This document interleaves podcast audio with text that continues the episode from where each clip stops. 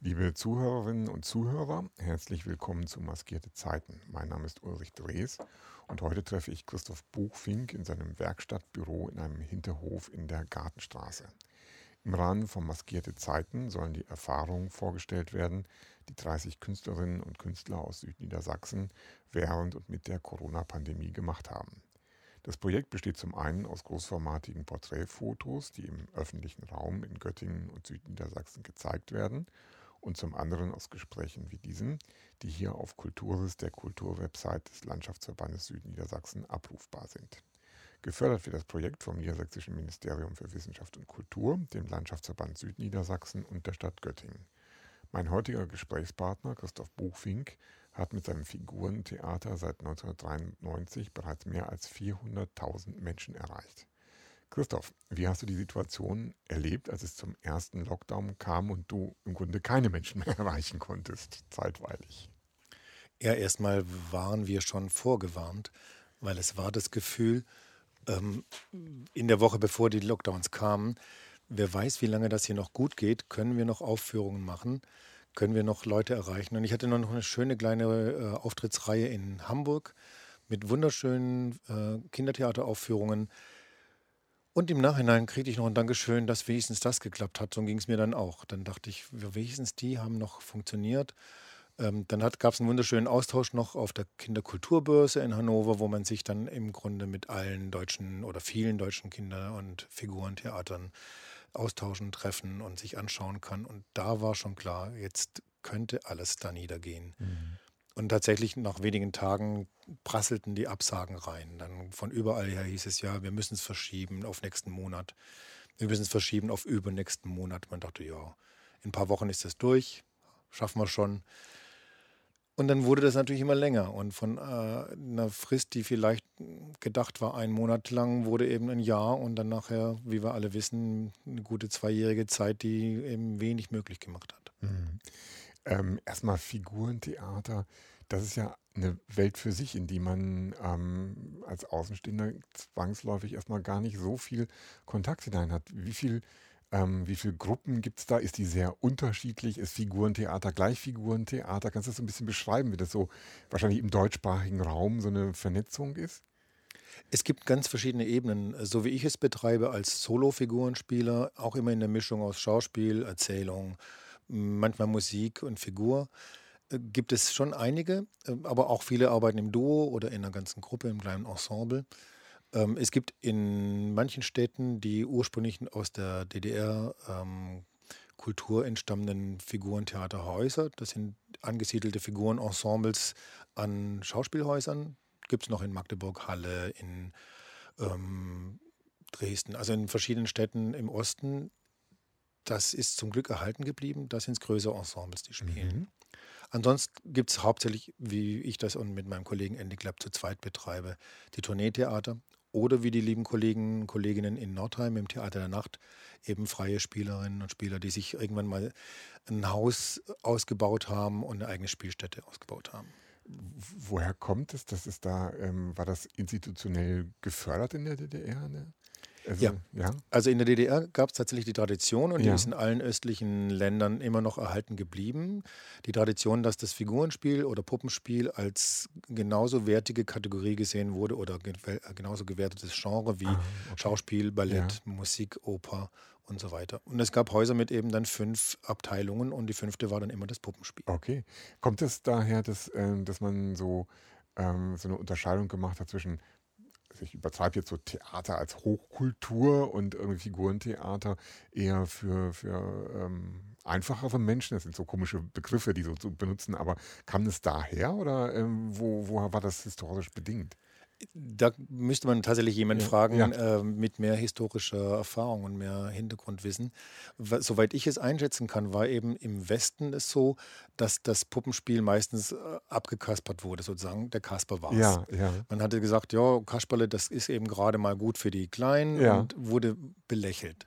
Dann gab es erfolgreicherweise zum Glück die Augsburger Puppenkiste, die das äh, in Zusammenarbeit mit dem Hessischen Rundfunk dann ja professionell äh, in den, ins Fernsehprogramm ja. geschafft haben. Das gab schon mal ein äh, Anheben des Ansehens. Ja. Aber ansonsten war im Westen eben freie Marktwirtschaft. Da musste man sich eben erstmal beweisen und durchsetzen. Okay. Und im Osten denke ich mal, da müsste wirklich man das genauer recherchieren, denke ich mal, dass äh, der sowjetische Einfluss, aber auch der tschechische, der polnische durchaus ähm, eine Bedeutung hatte, weil in Tschechien oder Tschechoslowakei damals ja auch die Figurenensembles ein ganz hohen Ansehen, hohes Ansehen haben. Okay, spannend. Äh, Augsburger Puppenkiste, ähm, damit bin ich auch aufgewachsen. Ich bin jetzt nicht zum Figurentheater gegangen am Ende. Hat dich die beeinflusst irgendwie? Ja. Ja, also fürs Figurenspiel würde ich sagen, gibt es die zwei größten Einflüsse waren natürlich die Puppenkiste als äh, Kinderfernsehen ja.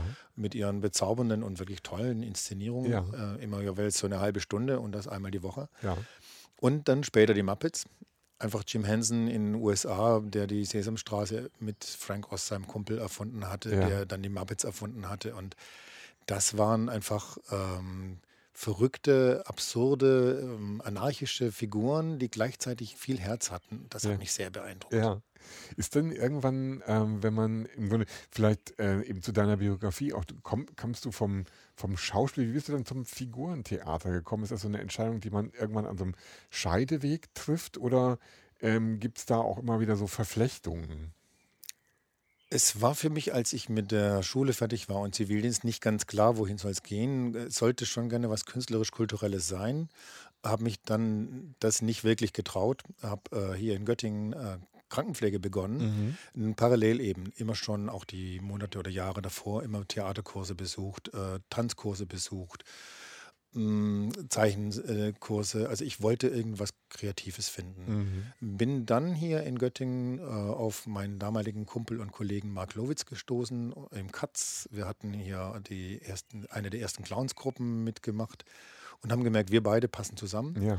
Haben uns dann als Duo sozusagen aufgestellt, nannten uns das Wald- und Wiesentheater und haben die ersten Geschichten erfunden und inszeniert als Theaterstücke für Familien, für Kinder ähm, und schnell festgestellt, dass wir viel zu viele unterschiedliche Ideen haben, aber noch nicht das richtige Handwerk. Okay. Wir wollten vom, von Akrobatik über Stelzenlauf und Jonglage bis zu Musik, Schauspiel, Comedy, ähm, ich habe ich jetzt was vergessen, äh, natürlich Figuren. Das wollten wir alles zusammenbringen und hatten genügend Ideen, damit das eine große Geschichte wird. Und dann festgestellt, Ideen sind großartig, aber eben unser Handwerk nicht. Ja. Dadurch war klar, jetzt muss es irgendwo eine Ausbildung geben. Da das noch zu Westzeiten war, Anfang der 80er Jahre oder Mitte der 80er Jahre, m, gab es nicht so viele Möglichkeiten. Weil Schauspielstudium ist ganz klar, das ist ausgerichtet auf das Sprechschauspiel, ja. auf die Sprechrolle. Und zum Glück fand ich dann über einen Zufallskontakt eine freie Schauspielschule in Brüssel. Das Theater äh, International de, de, wie hieß es? École Internationale de la de, ich kann es nicht mehr, ist vorbei. École Internationale de Théâtre pour da bin ich jetzt raus. Okay. Brüssel. So, das müsste man jetzt eigentlich schneiden, ist ja. egal. Ja. Ähm, jedenfalls war es eine freie Theaterschule, die Pantomime, Körpertheater, Maskentheater, Artistik und eben Schauspiel unterrichtet hat. Clownerie war sogar auch noch mit dabei. Ja. Und es war genau mein richtiger Platz. Und was nicht dabei war, war Puppenspiel.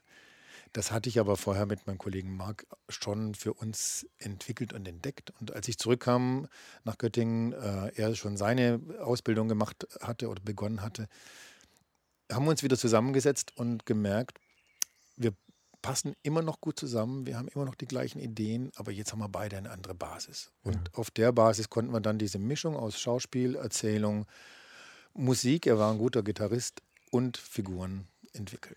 Was ich ja spannend finde, ist beim Figurentheater diese Übertragung von, von, von Körpersprache. Schau- Schauspieler auf der Bühne, wenn ich sie in einem normalen Theater sehe, da, da, die arbeiten natürlich auch mit Körpersprache. Stimme ist immer dabei, so, aber ähm, und dann muss man aber ja im Figurentheater diese Körpersprache ja auf eine, auf eine Figur, auf eine Puppe übertragen. Ob man das jetzt mit Marionettenfäden macht oder mit der Hand in der Puppe, gibt es noch andere Formen? Also wie, wie funktioniert das? Ist das nochmal eine neue Fähigkeit, die man erlernen muss? Muss man das viel üben, ausprobieren, was auch wie wirkt? Und wie übt man überhaupt sowas?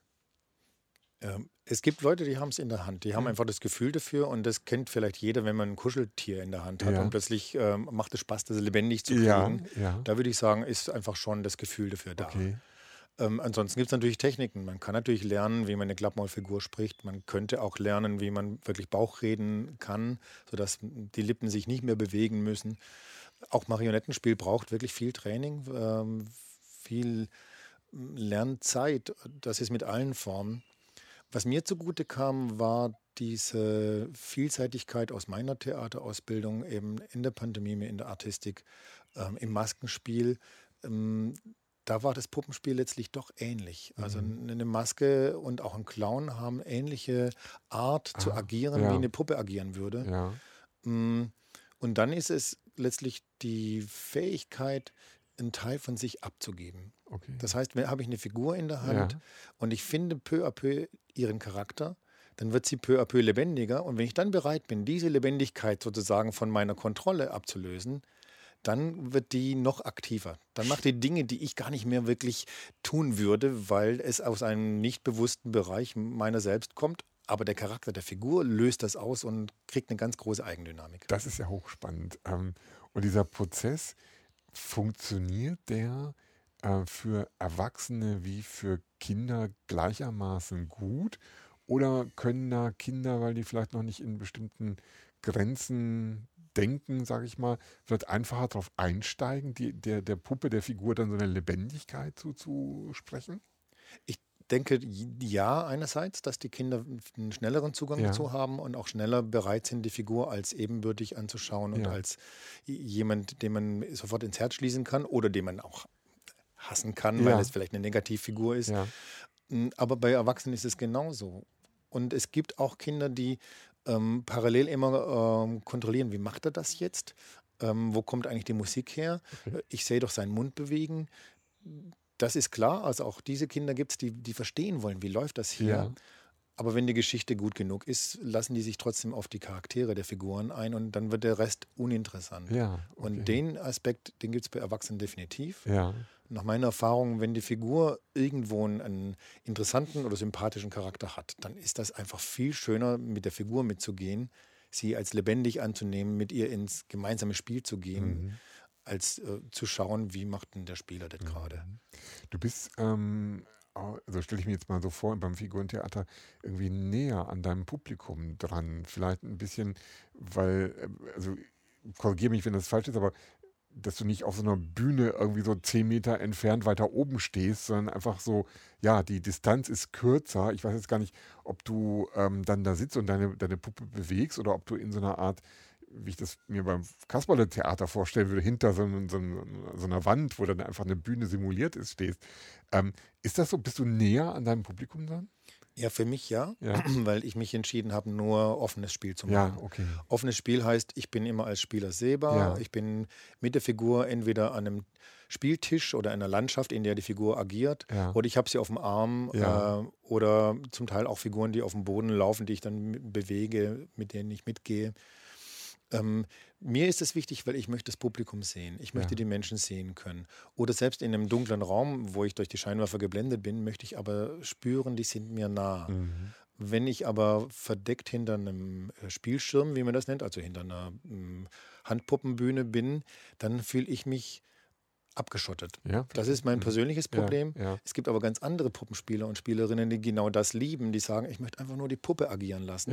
Das reicht mir. Ich möchte gar nicht selbst in Erscheinung treten.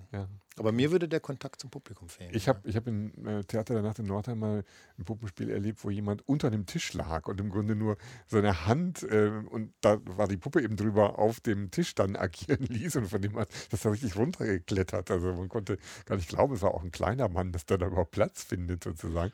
Ähm, es gibt verrückte Ideen. Ja. Eine, es gibt ein oder zwei Kolleginnen, die ich gesehen habe, die spielen nur mit den Füßen. Das ist dann das Fußtheater. Okay. Ähm, die legen sich dann sozusagen auf den Rücken, haben dann über äh, die Beine einen Stoff gespannt und die Füße sind die Charaktere, die dann wirklich gesichtsähnlich agieren. Die okay. haben dann auch eine Perücke auf oder haben ein Gesicht drauf auf dem Fuß oder eine, eine Nase umgebunden. Und damit können die ganze Shows spielen, ganze ist, Geschichten. Ist Figurentheater physisch anspruchsvoller als. Ein wunderbarer Wortwitz, ja. ja, aber all diese Varianten gibt es und da gibt es eine ja. unglaubliche Menge an Erfindungsreichtum, ja. was äh, Leute machen. Äh, gibt, äh, den Namen habe ich vergessen, einen Kollegen, der nur die Hände als Klappmaulfiguren nimmt, also nur die Hand, ja. der Daumen, der äh, spricht und das ist ein absurd witziges Theater, wenn sich zwei Hände unterhalten und streiten. Und kann da viel Freude dran haben. Wenn, wenn du auch dich bewusst entschieden hast, so nah wirklich auch an deinem Publikum zu sein und dann, ich komme jetzt sozusagen wieder ein bisschen den Bogen auf, auf die Pandemiezeit zurück und dann wird einem das genommen. Ähm, wie ist das fürs eigene Empfinden als, als, als Künstler? Also kann man, sagt man, ich kann so gar nicht mehr arbeiten, weil ich diesen, diesen Energiefluss nicht mehr bekomme oder ja, nutzt man die Zeit für was anderes? Also zunächst war erstmal so eine Art Schock. Also wirklich so ein, das kann doch nicht wahr sein, dass Mhm. wir ein Berufsverbot Mhm. kriegen. Warum dürfen wir jetzt nicht mehr spielen? Versteht man dann natürlich die Angst vor einer größeren Pandemie, vor einer ähm, eskalierenden Ansteckung, die ist da gewesen und keiner wusste damit umzugehen. Das war verständlich. Insofern waren wir bereit zu sagen, okay, dann auch wir nehmen uns erstmal zurück. Mhm. Aber natürlich ist dann die Angst mit dem finanziellen Problem, komme ich noch über die Runden? Lässt sich dieses Jahr noch schaffen? Und fast alle Kollegen und Kolleginnen hier in Deutschland kommen immer gerade so über die Runden. Mhm. Keiner wird damit reich. Mhm. Aber bislang gibt es eine Szenerie, die sich hier ganz gut etablieren und auch halten konnte. Das war plötzlich in Gefahr. Das ist so der eine Aspekt. Der zweite Aspekt war, okay, wenn wir jetzt nicht auftreten dürfen, nutzen wir die Zeit für andere Dinge. Beliebt war natürlich sofort die YouTube-Filmchen, dass man sagt, okay, mache ich mit meinen Figuren eben einen kleinen Film. Habe ich dann auch gemacht, um dann wiederum festzustellen, dass natürlich das ein komplett anderes Medium Ja. ist. Die Figuren funktionieren natürlich auf einem Bildschirm anders, zumal dann auch noch in so einem, so einem kleinen Karree-Auszug. Das ist anders, als wenn die live direkt vor dir sind, wenn du die wirklich im Kontakt hast. Ja. Zumal dann auch der Austausch mit dem Publikum fehlt. Ähm, trotzdem habe ich einige kleine Filmchen gemacht, die ich auch ganz nett finde, wo ich finde, das war ein Experiment und war auch am Anfang dankbar aufgenommen worden von ähm, Zuschauerinnen und Zuschauern.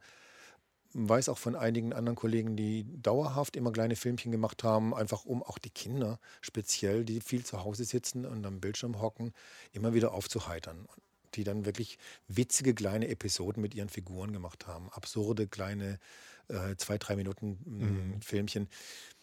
Das war schon gut, aber um das wirklich auf das Niveau zu kriegen, das wir eigentlich auf der Bühne haben und auch haben wollen, hätten wir ganz anders dran gehen müssen. Da hätte man wirklich mit Regie, mit Mhm. guter Technik, mit Schnitt arbeiten müssen. Das hätte Wochen oder Monate gedauert. Das war also im Grunde eine Sackgasse. Mhm. Aber es war interessant, das auszuprobieren. Und der andere Aspekt, wo wir, mein Kollege Andy Klepp und ich, ähm, gemerkt haben, in unserer langjährigen Zusammenarbeit, wir haben so viele wunderbare Auftritte auch im Duo gehabt mit unserem Improvisationstheater. Das ist eine unserer Stücke oder eines unserer Stücke, da gehen wir vors Publikum und sagen, wir haben hier einen zauberhaften, märchenhaften Ort. Ihr könnt euch jetzt alles wünschen und vorstellen, was ihr wollt und wir inszenieren diese Geschichte daraus. Und gerade für ein Kinderpublikum, äh, günstigsten geeignet, so Grundschulalter, Ja. sind großartig, absurde, verrückte, Ja, märchenhafte ja. Geschichten entstanden, abenteuerliche Geschichten. Und die besten hatten wir im Laufe der Jahre auch so grob aufgeschrieben. Und dann haben wir gesagt, so jetzt nutzen wir diese Auszeit, die uns ja oktroyiert wurde, die nutzen wir, um die wirklich in eine literarische Form zu bringen. Haben die dann in, als Kurzgeschichten äh, umgeschrieben, redigiert und auch von der Lektorin nochmal überarbeiten lassen, haben äh, Illustrationen dazu gezeichnet und die dann als wöchentlichen Download ins Netz gestellt, dass äh, Familien mit ihren Kindern eigentlich wöchentlich immer eine neue Geschichte sich Ah ja. runterladen Mhm. konnten Mhm. und vorlesen konnten. Cool. Die, äh, diese Bereitschaft zu gucken, ähm, okay, das, was ich normalerweise mache, das geht jetzt gerade nicht. Also probiere ich einfach mal andere Möglichkeiten aus oder, oder mache Projekte, die vielleicht schon lange so, so da waren, aber für die eben irgendwie die Zeit fehlte. War das was, du vielleicht aus Kontakten zu anderen Gruppen, ähm, war das allgemeiner so oder gab es auch Leute, die einfach ja, den Kopf in den Sand gesteckt haben und gesagt haben, ich, ich kann nicht, also es geht einfach nicht. irgendwie. Gab es beides. Ja. Zum Glück gab es viele, auch in meinem Umfeld, die wirklich positiv, aktiv damit umgegangen sind, die Mhm. gesagt haben, ja, ich will dranbleiben, ich möchte einfach aus dem was machen. Wir sind kreativ. Also Mhm. wir, alle Menschen sind kreativ. Mhm. Nur hast du nicht immer den Beruf, wo das so einfach möglich ist. Klar. In unserem Beruf ist es ja vorausgesetzt, dass wir mit jeder Situation umgehen können. Und die meisten von uns haben gesagt, gut, wir finden andere Medien, andere Möglichkeiten oder tun das, was immer schon mal brach lag, wie du Mhm. sagtest, ähm, um Projekte mal in Schwung zu bringen und äh, auszuführen, die immer sozusagen die B-Variante waren und darauf gewartet hatten, dass sie Mhm. mal Zeit finden. Mhm. Aber es gab auch Kollegen, um das zu Ende zu bringen, es gab Mhm. auch Kollegen und Kolleginnen, die wirklich aufgegeben haben, die gesagt haben, ich, ich will nicht mehr, ich kann nicht mehr, äh, ich, ich komme finanziell nicht über die Runden, die wirklich auch wütend waren zum Teil oder in eine Art Depression gestürzt sind. Und für die das hinterher, als dann die Pandemie jetzt langsam abgeebbt ist und zumindest die Restriktionen ähm, weg waren, wirklich Zeit gebraucht haben, sich da wieder rauszufangen. Das wollte ich gerade fragen. Wie, wie sind so die, die, die Auswirkungen und Spuren? Ist da ein Teil eurer Szene weggebrochen oder rappeln die sich jetzt wieder auf, wo eben ja die Möglichkeiten wieder da sind? Auch da gibt es beides. Es gibt Mhm. tatsächlich Leute, die mussten aufgeben. Ja. Die wollten dann auch nicht mehr. Die haben gesagt, so, es reicht mir, ich kann nicht mehr. Es gab durchaus Leute, die eben durch so ein Tal gegangen sind und jetzt wieder da, wo die Aufträge wieder reinkommen, merken, ach ja, ich Mhm. habe die Kraft, wieder dran Mhm. zu bleiben. Ich kann wieder ansch- anknüpfen an die frühere Zeit, Mhm. was natürlich ein längerer Prozess ist, wenn man nicht von 100 auf 0 geht und dann von 0 sofort wieder auf 100. Ja, na klar. Mm, Aber auch da ist es möglich für manche. Und es gab aber auch eine Menge, die, so wie wir das zum Glück auch hatten, durch einen guten Austausch unter Kolleginnen, äh, bei uns jetzt vor allem landesweit, niedersachsenweit, Mhm. haben wir einen sehr guten Austausch Mhm. gehabt über Online-Meetings, über Gespräche mit dem Verband, mit den Ministerien, mit den Förderern, sodass wir eigentlich immer die Chance hatten, bleib dran an Projekten, bleib dran an deinen Ideen. Okay. Und als dann für uns Kindertheatermachenden es möglich war, über ein niedersächsisches Förderprogramm wieder in einzelnen Kindergartengruppen oder in Schulklassen zu spielen, am Anfang nur Open Air und dann später, als es möglich war, auch in der Klasse oder in der Schule, im Kindergarten, dann war plötzlich klar, äh, was man jetzt vielleicht ein Dreivierteljahr nicht hatte oder ein Jahr lang nicht hatte, diese, dieser Zauber, diese, diese wunderbaren Erlebnisse, äh, die man miteinander kreieren Mhm. kann, die sind immer noch präsent, sind immer noch da. Mhm. Und sie waren sogar noch zauberhafter als zuvor, Mhm. weil auch die Kinder und auch die Erzieherinnen, die Lehrer, Lehrerinnen auch alle gedarbt hatten und darauf gewartet hatten, dass mal wieder ein Erlebnis möglich ist, das einen aus dem engen Trott rausbringt. Ja, äh, da wollte ich auch gerade nachfragen. Diese, äh, ich habe gelegentlich so diese Sorge gehört von äh, Künstlern, die eben auf Auftreten angewiesen sind, dass sich das Publikum so entwöhnt, dass die Menschen so irgendwie, ja, wir sitzen jetzt abends zu Hause und gucken Fernsehen und das ist ja eigentlich auch okay und warum sollen wir jetzt noch irgendwo irgendwie hingehen oder sowas. So bist du ja ähm, in der Situation in Schulen auch nochmal, das ist ja ein bisschen was anderes, wo sozusagen die Kinder, ähm, also der, die Vorstellung wird ja über eine andere Ebene organisiert, es braucht nicht den Einzelnen, der in dem Moment die Entscheidung trifft irgendwie. Aber ähm, ich höre raus, also du hast schon das Gefühl gehabt, dass die Kinder das auch sofort wieder so zu schätzen wussten, irgendwie, Ja. dass ihr da seid und was zeigt. Hast du da für dich aus dieser Erfahrung auch was so gelernt, was die Bedeutung deiner Arbeit angeht? Weil wenn man irgendwie äh, so von null, dann bricht das weg und dann, dann ist nichts da, man, man, wo, wo kann man da andocken? Dann kommt man zurück und merkt, ah, das ist das, worum es geht. Irgendwie so. Ich stelle mir das als einen Prozess vor, der einem dann da ja auch ähm, ein bisschen mit geschwellter Brust rausgehen lässt, sozusagen. Ja, das trifft es schon. Ja. Es trifft vor allem aber auch diese Herzlichkeit, die plötzlich Ja. auf, auftauchte. Und dann, ähm, wir leben ja nicht nur von ähm, gute Arbeit abliefern und gutes Geld dafür Ja. verdienen, sondern wir leben insbesondere davon, dass das, was wir tun, natürlich bei den Menschen ankommt. Und du merkst es bei Erwachsenen, indem sie hinterher gut applaudieren oder vielleicht auch nochmal sagen, das war toll, ich habe einen Mhm. schönen Abend gehabt. Und bei Kindern spürst du es natürlich sofort. Ja, Und wenn die Kinder wirklich da sitzen und du siehst ihnen im Gesicht an, es ist ein, plötzlich ein gemeinsames Erlebnis. Es ist eine Situation, die alle beglückt. Und wenn, wenn es witzige, Momente gibt und sie lachen sich scheckig und sie blühen in dem Moment genauso auf, wie Ja. man es selbst tut, Ja. das ist ein beglückendes Erlebnis. ja. Und diese Qualität, die wurde noch deutlicher nach der Auszeit. Also zu merken, dass das wieder stattfindet und zu merken, dass das eigentlich ein ganz großer Schatz war, der vorher vielleicht ein bisschen allgemeingültig äh, gesehen wurde, so wie, Ja, ein bisschen äh, ja. eine, eine Gleichwertigkeit mit, mit normalen anderen Routineabläufen. ja. Da hatte das plötzlich eine ganz herausgehobene Bedeutung, diese eine Dreiviertelstunde oder Stunde äh, gemeinsames Erleben.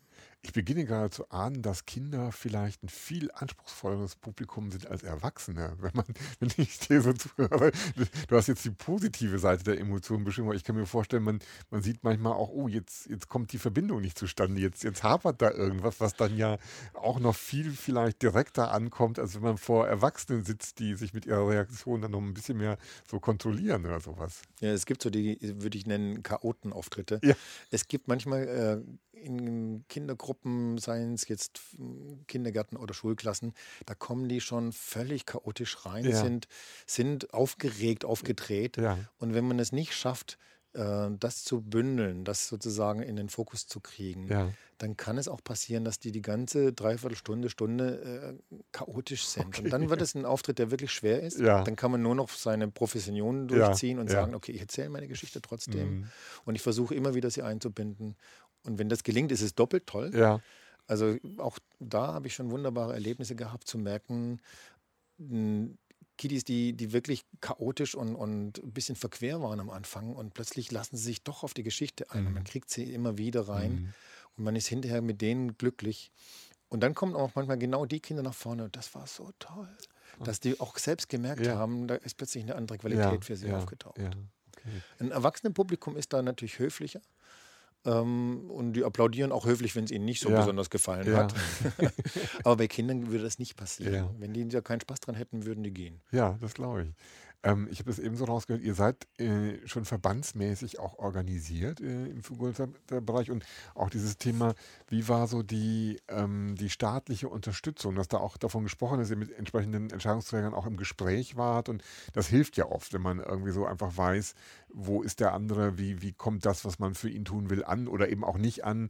Äh, Gab es da eine Entwicklung oder war das von vornherein so, dass ihr eigentlich so das Gefühl habt, wir sind eigentlich ganz gut ja, vernetzt, man man achtet darauf, was wir brauchen, so in der Art. Also wir haben gemerkt, wie gut es war, dass wir schon zuvor vernetzt waren. Ja. Es gibt eben auf Länderebene jeweils die Landesverbände der freien Theater. Es gibt die Bundesebene mit dem Bundesverband. Dann gibt es für die Figuren speziell sogar noch zwei Organisationen. Die ACTEJ, das ist eine internationale Figurenvereinigung. Entschuldigung, die UNIMA. Die ACTEJ ist die Kindertheatervereinigung. Okay. Die UNIMA ist die Puppenvereinigung. Ja. Auch die gibt es. Und dann gibt es noch den Verband Deutscher Puppentheater. Das ist dann der Berufsverband der professionellen Puppentheater. Also es ist eine Vernetzung ja, da. Ja. Aber zu Beginn waren keine Hilfen möglich. Okay, ja. Es gab keine Hilfen von, von äh, Landes- oder Bundesseite, außer eben die allererste ähm, Unternehmenshilfe, die wir zum Glück dann auch relativ zügig bekamen, ja. wo nicht klar war, wie viel man zurückzahlen ja. muss dann wieder. Mm, und dann hat es lange gedauert, bis äh, die Fördermittel des Bundes überhaupt flossen, bis die Verbände so viel äh, bei der Bundesregierung, aber auch bei den Landesregierungen klargemacht hatten, äh, die Kunst kann nicht geopfert werden. Ja. Es sind ja nicht nur wir freien Theater, das war ja bundesweit in allen Metiers, in allen Genres an, an eine Not, von der Musik bis zu den äh, Tänzen, Tanzen, Tänzern, Entschuldigung, ja. äh, Schauspiel überall. Ähm, und das hätte komplett kaputt gehen können, eine Kultur, die sie über Jahrzehnte aufgebaut hat. Ja. Und dann kamen doch peu à peu eben die Bundesmillionen und Milliarden, die dann irgendwie auch verteilt werden mussten. Ja. Und bis die sinnvoll in sinnvolle Projekte umgeformt wurden, dass man eine sinnvolle Förderung kriegen kann, das hat wirklich sehr, sehr lange gedauert. Und ja. so lange musste man wirklich hoffen und im Gespräch bleiben. Und letztendlich gab es dann wirklich gute Fördermodelle, Stipendien, äh, Projektförderung, dass man ein neues Projekt ähm, initiieren konnte oder ein neues Theaterstück ähm, proben konnte, ohne dass man es weiß, wann man es erstmal aufführen darf. Ja. Oder eben auch so kleine Fördereien, wie das Land Niedersachsen dann äh, das getan hatte, für kleine geschlossene Gruppen. Glaubst du, dass da jetzt auch für, äh, ja tatsächlich für die staatlichen Institutionen, für die Fördermittelvergabe äh, so ein Lerneffekt eingetreten ist, weil oft ist das ja so, da, da sitzen Menschen und müssen Entscheidungen treffen über Sachverhalte, denen sie vielleicht relativ fern sind, wo sie gar nicht so genau wissen, ja, was, was machen wir jetzt hier am besten eigentlich? Glaubst du, dass das passiert ist jetzt, dass die ein besseres Verständnis dafür mitgenommen haben, was gebraucht wird, was Sinn macht? Ich denke ja, auf der einen Seite, also zumindest in den Ministerien ja. jeweils äh, ist es angekommen, weil ja. das sind ja Sachbearbeiter ja. und Bearbeiterinnen, die wirklich im Austausch waren. Speziell hier der Bereich, den ich mitbekommen habe in Niedersachsen, da war eben äh, das Ministerium für Wissenschaft Kultur, die waren im permanenten Austausch mit den Verbänden, also mit den Verbänden der Kultur. Und das war wirklich wertvoll, weil dann ging es Hand in Hand und es hätte auch komplett an uns mhm. vorbeigehen können, die mhm. Förderung, was es zum Teil auch tat. Es gab mhm. Förderungen, die nicht funktioniert haben, die einfach nicht sinnvoll waren, wo es gar keinen Sinn ergeben hätte, überhaupt einen Antrag zu stellen. Da war der Austausch sehr wichtig. Ob das dann in der, auf der Politikebene jeweils ankam, das lässt sich schwer sagen, mhm. weil ich mhm. zumindest mitbekommen habe, dass die, das Finanzministerium jeweils immer ganz anders denkt, als das das Ministerium mhm. für Wissenschaft und Kultur gedacht mhm. hätte. Mhm. Und auf Bundesebene noch schwieriger zu durchschauen, mhm. weil eben die Vielfalt der Probleme und Themen schnell die Kultur als Problem und Thema äh, beiseite drängt. Mhm. Ich habe ähm, da auch die unterschiedlichsten Geschichten gehört von, von Bundestagsabgeordneten, die hier in Göttingen saßen und sagten, wir haben so und so viel Fördermittel freigemacht und äh, zur Verfügung gestellt. Die werden aber einfach nicht abgerufen. Wieso kommen die nicht an? Und ja. ihnen gegenüber sitzen dann Kulturschaffende, die sagen, ja, weil wir gar nicht wissen, wie wir da rankommen sollen oder aber die, die Bedingungen einfach nicht, nicht praxistauglich sind ja. sozusagen. Und dann dann wieder hört man dann äh, die Politik dann auch Positionen äußern, äh, wo dann eben klar wird, dass da eine solche Interessengemengelage irgendwie so sich auswirkt, wo ähm, ja, wo man ehrlich gesagt auch nicht unbedingt immer selbst drinstecken möchte, um da die richtigen Entscheidungen äh, zu treffen. Aber vielleicht nochmal zu dir direkt. Ähm, Du hast erwähnt, es geht jetzt bald nach Skandinavien. Du machst eine Recherchereise. Das fand ich eben gerade auch wahnsinnig spannend. Vielleicht magst du da noch mal kurz erzählen. Das hat, glaube ich, auch mit einer Förderung zu tun, die dir das ermöglicht. Ja, auch das war dann eine sehr, sehr spät kommende Förderung vom Land Niedersachsen, weil eben so lange Zeit gebraucht ja. wurde, zu schauen, wie können wir sinnvoll äh, Förderstipendien überhaupt ausschreiben. Und das war dann tatsächlich eine Förderung, die ein Stipendium ausschrieb, ähm, die eine, was eine Grund, äh, was grundsätzlich eine großartige Idee war für freischaffende Künstler und Künstlerinnen. Aber das Finanzministerium hat gesagt, diese Mittel dürfen auf gar keinen Fall für den eigenen Bedarf genutzt werden, was dann ein Stipendium ad absurdum führt. Ja. Ähm, aber das lag daran, dass die Bundesentscheidung ja schon das Jahr zuvor gewesen war. Ähm, der persönliche Bedarf wird über die Grundsicherung abgesichert, also Hartz IV. Ja. Da wir aber alle ständig noch aktiv waren und ja. trotzdem noch durch Fördermittel Einnahmen hatten, war Hartz IV für uns einfach Blödsinn. Ja. Also man hätte da gar nicht rein wollen, weil wir ja trotzdem in unserer Arbeit bleiben wollten. Wir wollten nicht arbeitslos sein. So, jetzt war dieses Stipendium aber nicht in der Lage, ähm, die, den eigenen Bedarf, die eigene Arbeit abzusichern. Es gab aber ein paar Möglichkeiten, dieses Stipendium sinnvoll einzusetzen. Da man hätte Recherchearbeiten machen können und Leute bezahlen, die einem bei der Recherche helfen. Oder eben, da wurde mir netterweise auch ein Tipp gegeben, man konnte auch eine Recherchereise zu einem bestimmten Thema finanzieren. Okay. Und da ich gerade dabei bin, eine neue Geschichte zu entwickeln zum Thema ähm, nordisches Land, Gletscher, äh, Fabel, Fantasiewesen, die dort im Gletscher wohnen, die den Gletscher schmelzen sehen und deren Heimat verloren geht. Ähm, dieses Thema Klimawandel plus eben Angst vor der Zukunft, Flucht und so weiter. Da entwickle ich gerade eine, denke ich mal, spannende und schöne und fantasievolle Kindergeschichte daraus.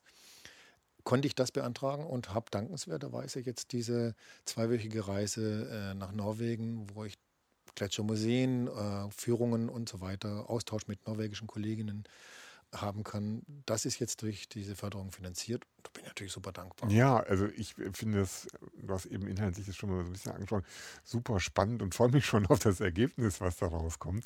Ähm, themenmäßig, du hast jetzt, ja, zum Beispiel bei diesem Beispiel Klimawandel, Migration, ähm, hast du als, als jemand, der seine Stücke selber entwickelt, ähm, hast du regelmäßige Themen, die dich beschäftigen? Und wenn ja, welche sind das oder verändert sich das? Die Themen ergänzen sich immer aus verschiedenen Eindrücken. Aha. Also ich, ich erlebe natürlich wie jeder Mensch äh, andere Menschen. Ich erlebe Not und, und Ängste, ich erlebe Freude, ich äh, äh kriege von wie jeder durch die Nachrichten von der internationalen Politik einiges mit von Themen, die plötzlich präsent sind. Und dann mischt sich das eben zu einer zu, zu Eindrücken, die vielleicht in der Geschichte münden können. Also es könnte zum Beispiel sein, vor Jahren war mal Thema Generationskonflikt. Ne? Wie kommen wir damit zurecht, dass äh, es irgendwann mehr ältere Leute gibt als jüngere? Und das hat in mir gegärt, dieses Thema. Ich dachte, was, äh, irgendwie möchte ich gern was dazu mhm. machen. Mhm. Und dann kam mir die Idee, zwei Kinder mit einem alten Mann zusammenzubringen in einer Geschichte, der ja, scheinbar dement ist und aber eigentlich ein ganz verrückter, fantasievoller Typ. Ja. Und daraus ist eine äh, wunderbar verrückt, fantastische Geschichte geworden, in der es die ganze Zeit um Vorurteile geht, die sich dann peu à peu auflösen. Und ein tolles Abenteuer nennt sich Kati Ole und der Wunderbalkon mit dem alten Opa Gustav, der so einen wunderbaren Balkon hat, wo die ja. verrücktesten Dinge passieren. Ähm, das ist so ein Beispiel. Und genauso ist es mit anderen äh, Ideen.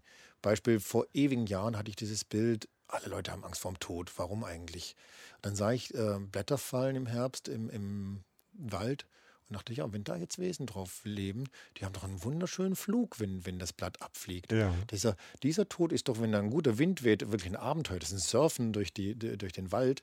Und daraus entstand die Idee, man könnte mal eine Geschichte schreiben. Es gibt winzige kleine Wesen, die dort wohnen und die eigentlich kaum erwarten können, dass irgendwann ihr, ihr Blatt mal abgerissen wird und dieses große Schlussabenteuer ja, ihres Lebens, ja, bis ja. sie wieder am Boden landen und zur Erde werden. Okay. Und daraus ist dann die Geschichte der Blattwinzlinge geworden. Alles klar.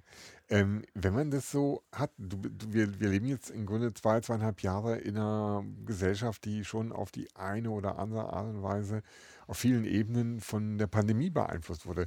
Kommt dann irgendwann auch der Gedanke auf, vielleicht nicht jetzt sofort, aber vielleicht irgendwann was zu machen, was sich thematisch mit, mit Pandemie, mit Corona, mit dem, was es mit unserer Gesellschaft gemacht hat, irgendwie auch zu befassen? Ich, ich kann nicht sofort reagieren. Das, mhm. da, da, bin ich kein Kabarettist. Ja. Ähm, das wäre wahrscheinlich für andere die Herausforderung, sofort zu wissen, da mache ich jetzt was draus. Mhm. Bei mir müssen die Sachen tatsächlich sich entwickeln und gären. Also ich muss diese Eindrücke sammeln und schauen, welche Bilder sich in mir ergeben mhm. oder auch im Austausch mit anderen ergeben. Mhm. Es ist ja nicht immer eine ja, Einzelarbeit, es ist ja mhm. auch eine Zusammenarbeit mit anderen. Und wenn dann die ersten Ideen reifen, die ersten inneren Bilder da sind, dann kann man sagen, ah ja, da mache ich jetzt was draus. Mhm. Beispielsweise die Mm, die Pandemie hat mich am meisten beeindruckt, weil Leute mm, so viel Last plötzlich in, auf sich gespürt haben. Diese Ängste, die wirklich wie eine wie eine schwere Last auf den Schultern äh, ruhten und wo die Leute sich dann kaum mehr trauten, irgendwie rauszugehen, was zu tun, es zum Teil ja auch nicht durften.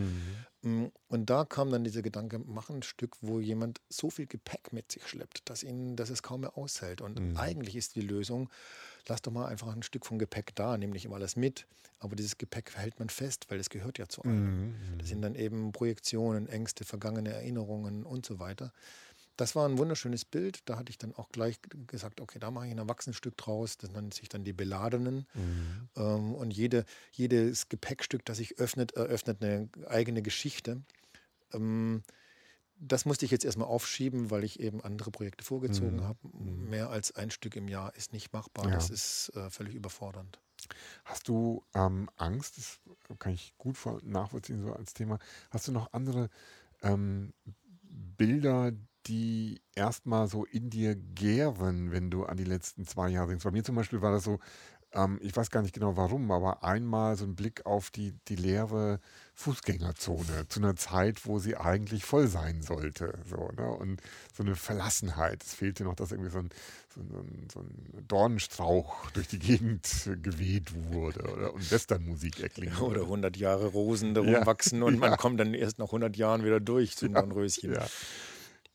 Ich fand diese Zeit tatsächlich schön. Ich muss gestehen, dass ich die Göttinger Fußgängerzone nie so schön empfunden habe wie zur Corona-Zeit, weil ah, es war so schön ja. leer. Ich ja. genieße das. Ja. Ich komme eher mit äh, zu großen Menschenmengen in der Stadt nicht so gut zurecht. Andere genießen das.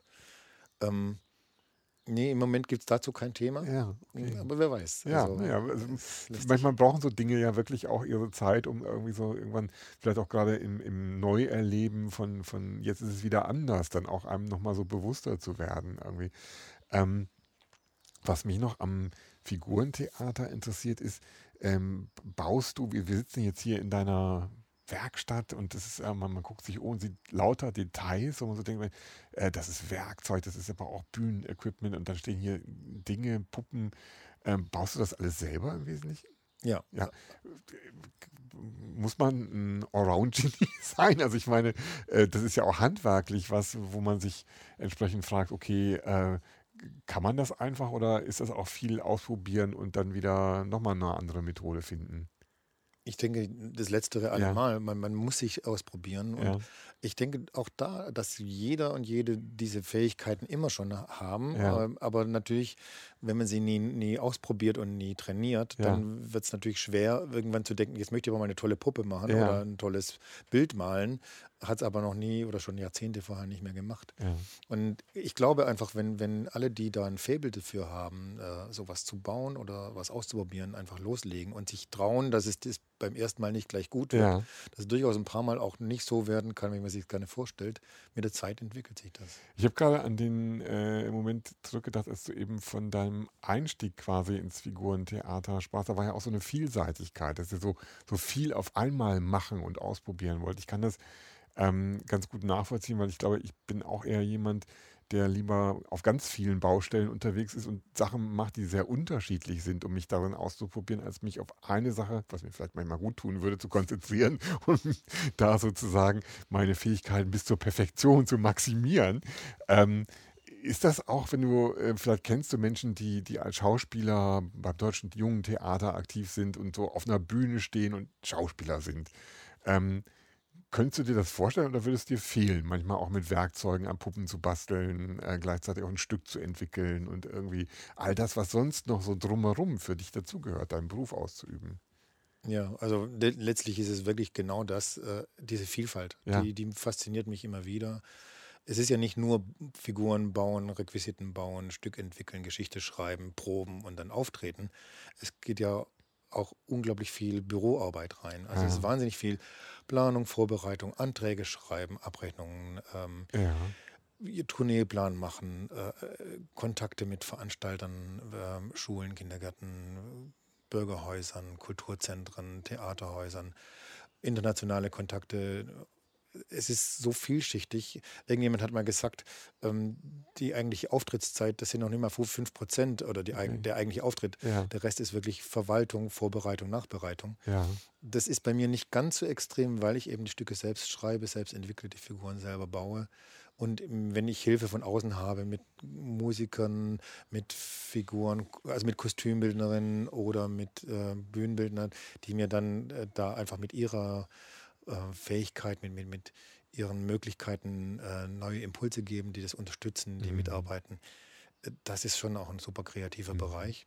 Und der ist mir fast genauso wichtig wie der Auftrittsbereich. Okay, ja.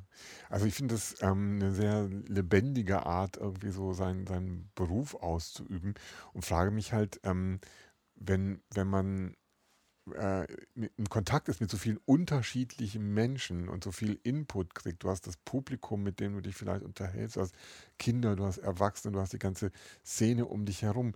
Hast du so ein Gefühl dafür bekommen können in den letzten zwei, zweieinhalb Jahren, ähm, wie, wie Corona sich vielleicht auf unterschiedliche Menschen, also diese Pandemieerfahrung, man muss das, glaube ich, über das Wort Corona hinaus auch ausdehnen, diese Pandemieerfahrung, sich auf unterschiedliche Gruppen von Menschen vielleicht auch unterschiedlich ausgewirkt hat. Zum Beispiel Kinder.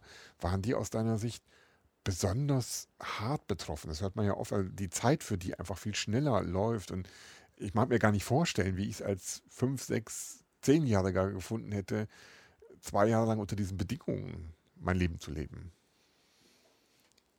Ich habe ein bisschen das Problem, dass ich gar nicht in die Familien reingucken konnte. Ja, ja. Also ich denke, dass viele Kinder wirklich, vor allem zu den Zeiten, wo sie drin bleiben mussten, wo keine Spielplätze offen waren, wo man auch nicht in Schule oder Kindergarten gehen konnte, dass das für die wirklich schwer war und für die Eltern garantiert nicht mhm. weniger schwer. Dass das mhm. wirklich harte Zeiten waren. Ähm, mein Glück so gesehen ist, dass ich in der Situation das nicht erlebt habe, sondern hinterher wieder erleben mhm. konnte, als mhm. dann wieder möglich war, ja, aufzutreten, in Kontakt zu gehen. Mhm. Ich weiß nur, dass manche den, den Kontakt am Anfang noch sich gar nicht getraut haben, okay. dass manche eben wirklich diese Hemmungen hatten. Ja. Und darum, wie vorhin schon erwähnt, bin ja. ich so dankbar, über die Schulen und Kindergärten den Kontakt gekriegt zu haben, wieder, weil dann auch die Kinder dabei sind, die deren Eltern das nicht tun würden, die gar nicht dorthin gehen würden, um nochmal Kultur zu erleben. Ja, klar, und darum bin ich dafür auch besonders dankbar, weil äh, wer weiß, wie oft die das in ihrem Kindheitsleben mitbekommen. Ja. Wenn es ein paar Mal ist und es hat vielleicht ein paar Mal ein gutes Erlebnis ergeben, ja. dann sind das Einflüsse und Auswirkungen, die, die man nicht unterschätzen darf. Ähm, ein anderer Bereich eben die, die, die Szene von, von Künstlerinnen und Künstlern. Du hast eben mal gesagt, ähm, wir, wir sind kreativ, wir sind auch gewöhnt, Lösungen zu finden in Situationen, uns einfach anzupassen sozusagen. In anderen Gesprächen kam das auch manchmal als Thema auf. Glaubst du, dass man als jemand, der in einem kreativen, um es mal so offen zu fassen, in einem kreativen Beruf arbeitet, vielleicht auch selbstständig ist irgendwie, dass man da mit einer Situation wie der Pandemie anders umgehen kann, äh, trotz aller Unsicherheiten, vielleicht sogar positiver umgehen kann als jemand, der eigentlich gewöhnt ist, immer in sehr klar definierten Strukturen zu arbeiten und zu leben? Ich glaube, da geht es um, um, um die Weite des Blicks.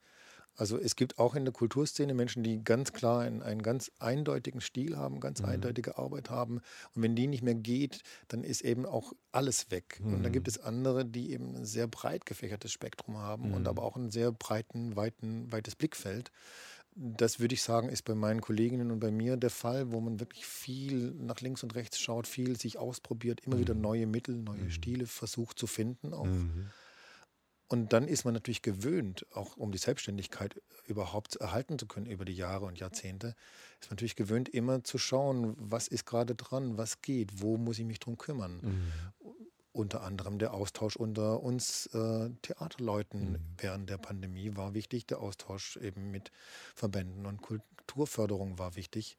Aber auch dieses Schauen, wo kann ich jetzt hingehen? Wo kann ich denn meine Kultur anbringen? Dann gab es eben die eine Kollegin, die sich vor das Altenheim gestellt hat und dann mit ihrer Ukulele Clownslieder gesungen hat, weil sie nicht mehr ins Heim rein durfte, um mhm. dort Klinikclown zu sein. Mhm. Eine Möglichkeit. Andere Möglichkeit eben nur noch Open-Air-Theater anzubieten mit Abstand und jeder darf nur mit anderthalb Meter Abstand sitzen. Kommt keine Festivalstimmung auf, aber es kann trotzdem ein schönes Erlebnis sein. Mhm, mhm. Und mit diesen Vorgaben, die wir hatten, versuchten wir natürlich immer so produktiv und konstruktiv wie möglich umzugehen. Manche Vorgaben hätten wir uns gewünscht, dass die anders gewesen wären und im Nachhinein hat man auch gemerkt, waren sie gar nicht nötig. Mhm, mhm. also wie oft gesagt wird, im Theater hat sich kein Mensch angesteckt, aber auf Partys und in ja wahrscheinlich äh, Fitnesszentren, wie man jetzt herausfindet, ja. Wahrscheinlich viel stärker. Ja. War eben eine politische Entscheidung, mussten mhm. wir mit umgehen. Mhm. Ähm, wenn man über diesen Kontext nachdenkt, sozusagen so dieses, man guckt sich an, was ist möglich, welche Bedingungen herrschen gerade, man probiert dann aus.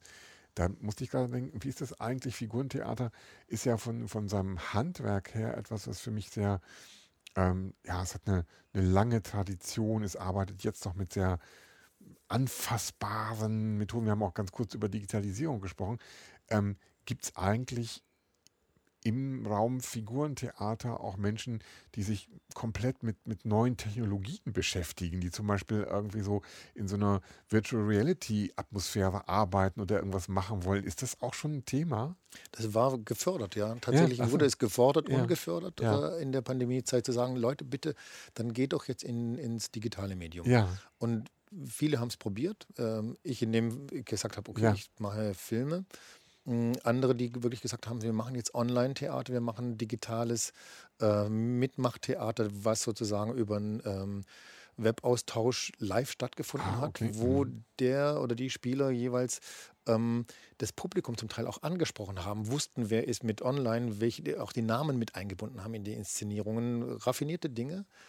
Andere wiederum, die Inszenierungen gemacht haben, die ganz viel mit, mit äh, Hintergrundprojektion, mit äh, 3D-Effekten gearbeitet haben. Ich habe einiges davon gesehen. Ich fand es zum einen spannend und zum anderen langweilig. Mhm. Und das ist dann aber mein persönlicher Geschmack. Mhm. Es war eben eine Form des Experiments, die ich wirklich wertvoll fand, aber es kam nicht dieser Funke rüber, äh, oder der Funke, der nicht übergesprungen ist. Es fehlte dieses Gefühl, ich bin hier mit all meinen Sinnen dabei es ging äh, über eine ganz flache Ebene des Sehens und mhm. dann sozusagen nur Mentalwahrnehmens. Mhm, mhm. Aber die tiefe Berührung, die ich bei einer tollen Musik habe, mhm. wenn ich in einem Live-Konzert bin äh, oder eben in einer Aufführung, sei es Theater oder Tanz, was auch immer, ähm, oder wenn ich auf einer Party bin, wo wirklich eine, eine Stimmung entsteht, äh, die einen innerlich berührt und mitnimmt, das sind eben körperliche Erlebnisse, die natürlich auch das Mentale mit reinnehmen, aber dann ist es ein, ein Erlebnis, das dich als gesamten Menschen wirklich belebt. Und das war über diese digitalen Medien kaum erreichbar. Mhm. das würde ich sagen, trotzdem hat es einen Wert. Das ist trotzdem eine gute Arbeit, wo man sich durchaus weiter vertiefen könnte und auch weiter forschen kann. Wer weiß, was alles noch möglich ist. Mhm. Aber es war nicht meins. Ich finde das, ähm, auch das hast du schon zum Beispiel von dem, was du gerade so über die Wahrnehmung von, von digitalen Erfahrungen und, und Ausdrucksformen gesagt hast, fast identische Dinge kamen von, von Schauspielern, die, die auch ähm, sonst auf der Bühne zu stehen gewöhnt sind. Und ähm, für mich als Außenstehender, ich, ich weiß, es gibt diesen magischen Moment, der auf einer Bühne entsteht. Und äh, ich stelle mir vor, dass das so der, der eigentliche Kernpunkt des Theaterschaffens ist, äh, wie immer man das jetzt auch ausübt. Und gleichzeitig leben wir in einer Welt, in der dieser eins zu eins Kontakt ja schon fast zwischen, zwischen äh, Darsteller, Kunstschaffendem und, und Publikum ähm, immer so seltener wird. Irgendwie wir leben in einer Welt von, von Massenmedien, von, von einer Drei-Sekunden-Wahrnehmung in Social-Media-Bereichen sozusagen, wo, wo Digitalisierung total gehypt wird. Und ähm, wie, wie kommst du dir als jemand, der sowas in dem Verhältnis schon beinahe Archaisches macht, wie auf eine Bühne gehen mit einer Figur in der Hand und wirklich drei Meter vor deinem Publikum spielen. Äh, kommt man sich da vor wie jemand, der so eine Art aussterbender Gattung, ich übertreibe ein bisschen, irgendwie so angehört?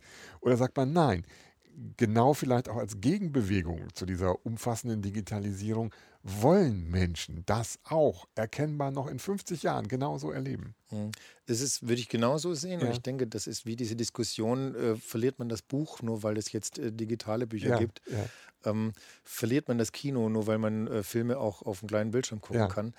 Klar kann das Kino äh, immer mehr hm, reduziert werden, die Gefahr besteht. Klar kann Theater reduziert werden, aber wer das Erleben äh, von einem wunderschönen Film, äh, was ich auch inter interessant finde, warum man im Kino, wenn der Film einen wirklich berührt, trotzdem hinterher rausgeht und ganz körperlich berührt war.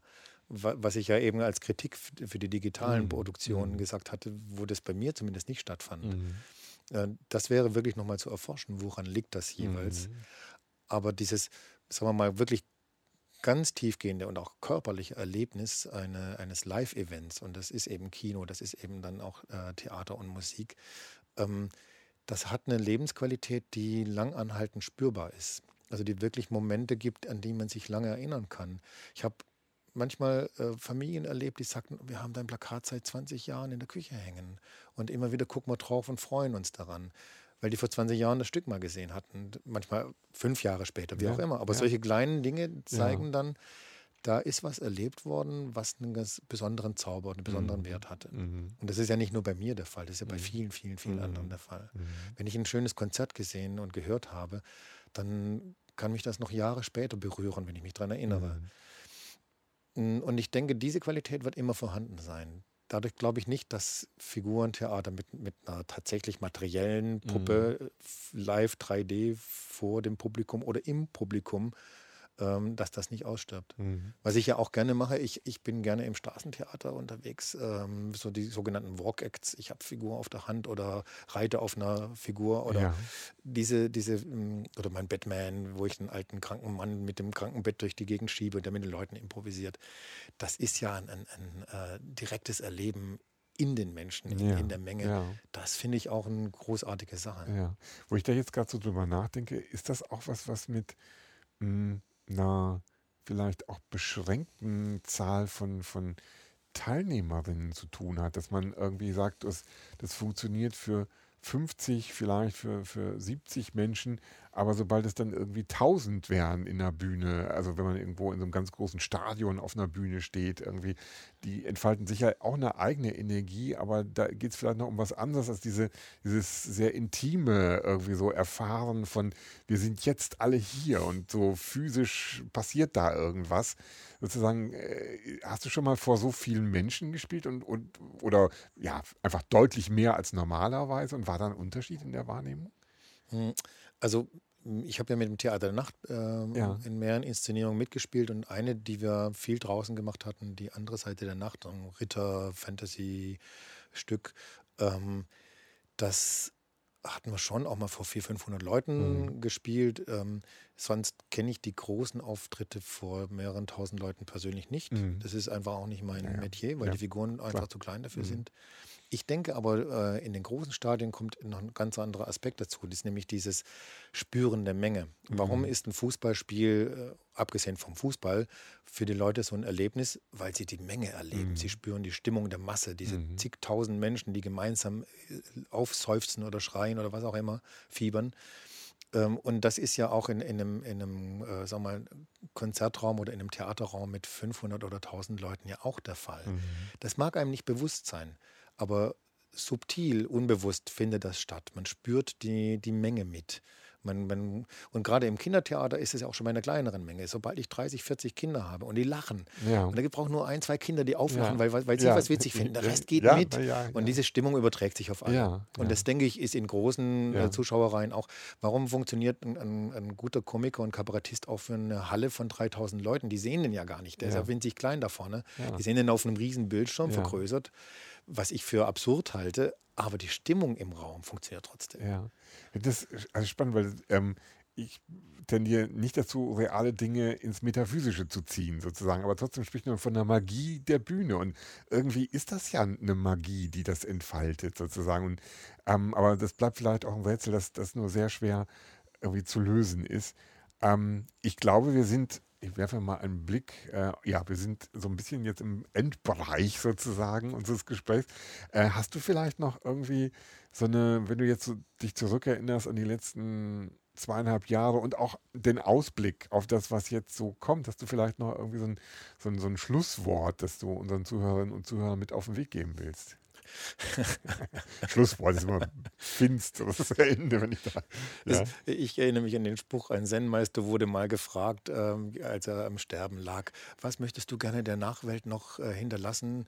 Und er sagte, immer daran denken beim Duschen, den Duschvorhang innen drin in der Badewanne lassen.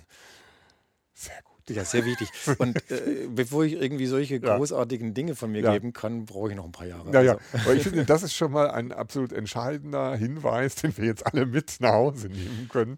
Lassen wir den Duschvorhang äh, innen sozusagen drin hängen. Das, das sehr gut. Ich danke dir und wünsche unseren Zuhörern und Zuhörern alles Gute. Auf Wiedersehen. Von meiner Seite auch. Vielen Dank und Gruß an alle.